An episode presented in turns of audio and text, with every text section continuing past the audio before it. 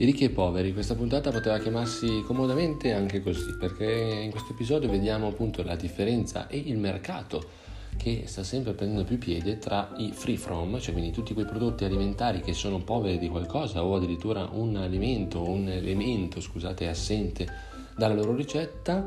e gli alimenti invece gli alimenti rich in, quindi arricchiti o ricchi di un alimento che fa bene alla salute. Preso in se stesso ovviamente non fa decisamente bene alla salute, non, solo, non da solo perlomeno, ma, eh, ma magari appunto combinato con, con l'alimento che stiamo introducendo, che stiamo acquistando nel nostro supermercato. Da, molti, da, molto tempo eh, in Italia hanno cominciato ad affacciarsi gli alimenti free from,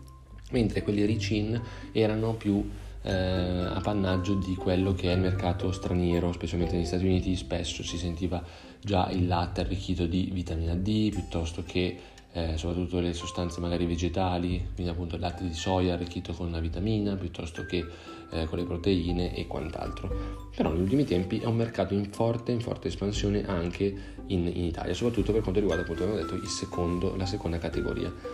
Le normative di riferimento sono diverse, le vediamo appunto nella parte invece curiosa del podcast. Il rapporto eh, dell'osservatorio immagino circa appunto i trend di vendita dei prodotti parla chiaro, quindi eh, il top degli alimenti acquisiti, acquistati nell'anno 21, 2021, quindi l'anno appena passato, eh, vede un, un incremento notevole del dell'acquisto di alimenti arricchiti, si parla del quasi il 3,2% di alimenti acquistati in più.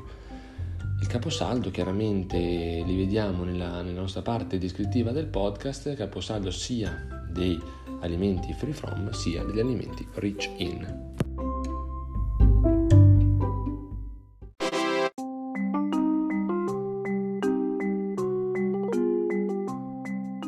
Ascoltando Pillole di alimentazione, il podcast tutto d'un fiato che ti insegna qualcosa sulla nutrizione, lo sport e lo stare bene a 360 gradi.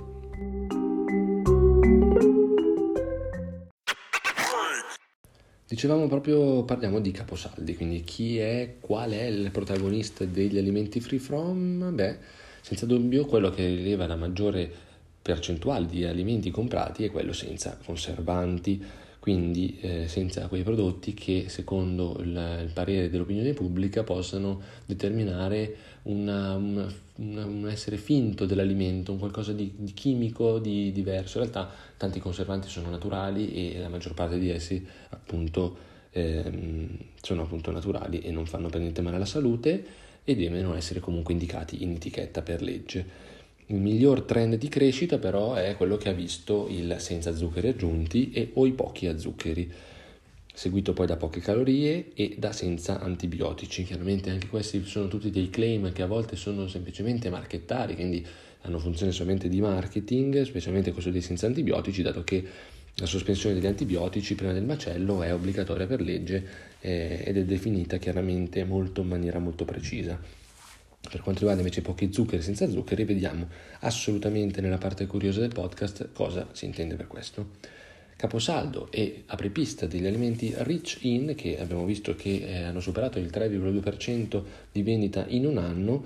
e sono alimenti arricchiti con fibre. Quindi le fibre che abbiamo visto facciano molto bene in determinati casi, chiaramente in casi patologici non fanno così bene, eh, ma tendenzialmente appunto hanno funzioni molto, molto utili, tra cui quelle di rallentare l'assorbimento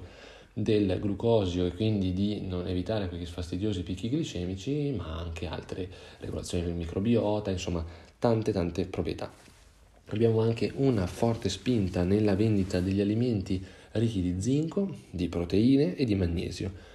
c'è un occhio, quindi una tendenza verso il fitness e l'allenamento per tutti i micronutrienti e i macro, perché chiaramente le proteine sono un macronutriente, e che quindi arriva anche come trend nella, nel nostro paese, senza ne avere niente a che togliersi, niente a che vedere insomma, con quelle che sono le abitudini della, di oltre, oltreoceano.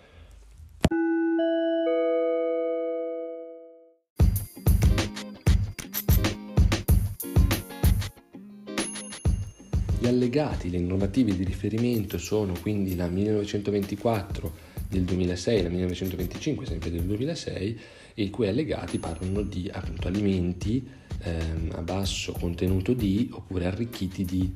Ad esempio, basso contenuto calorico, abbiamo un apporto calorico minore di 40 kcal per 100 g di prodotto. Senza zuccheri versus senza zuccheri aggiunti è molto molto diverso. Senza zuccheri si intende un alimento completamente privo di zuccheri se non per il 0,5 g su 100 g di prodotto, mentre senza zuccheri aggiunti abbiamo il, una,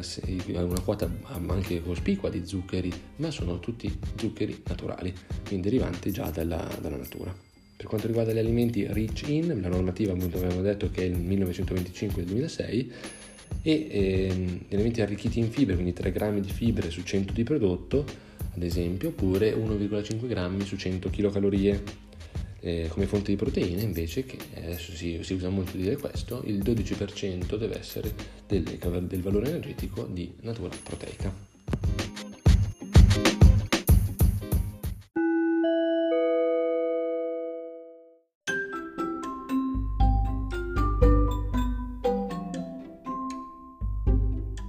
Questa puntata vuole essere giustamente informativa eh, riguardando i regolamenti che appunto determinano cosa. Si può indicare in etichetta e cosa significa quello che viene indicato in etichetta. Ovviamente la parte preponderante sarà magari free from, quindi senza zuccheri oppure a basso contenuto di zuccheri oppure arricchito in proteine senza specificare che cavolo significa questa dicitura.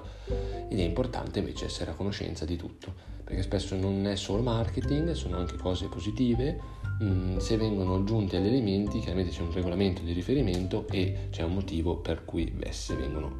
vengono addizionati questi, questi, alimenti, questi ingredienti. Io spero di appunto avervi soddisfatto nelle, nelle spiegazioni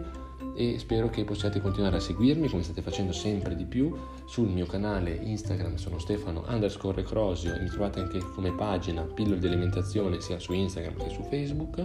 non mi resta che salutarvi e augurarvi una splendida settimana Ciao!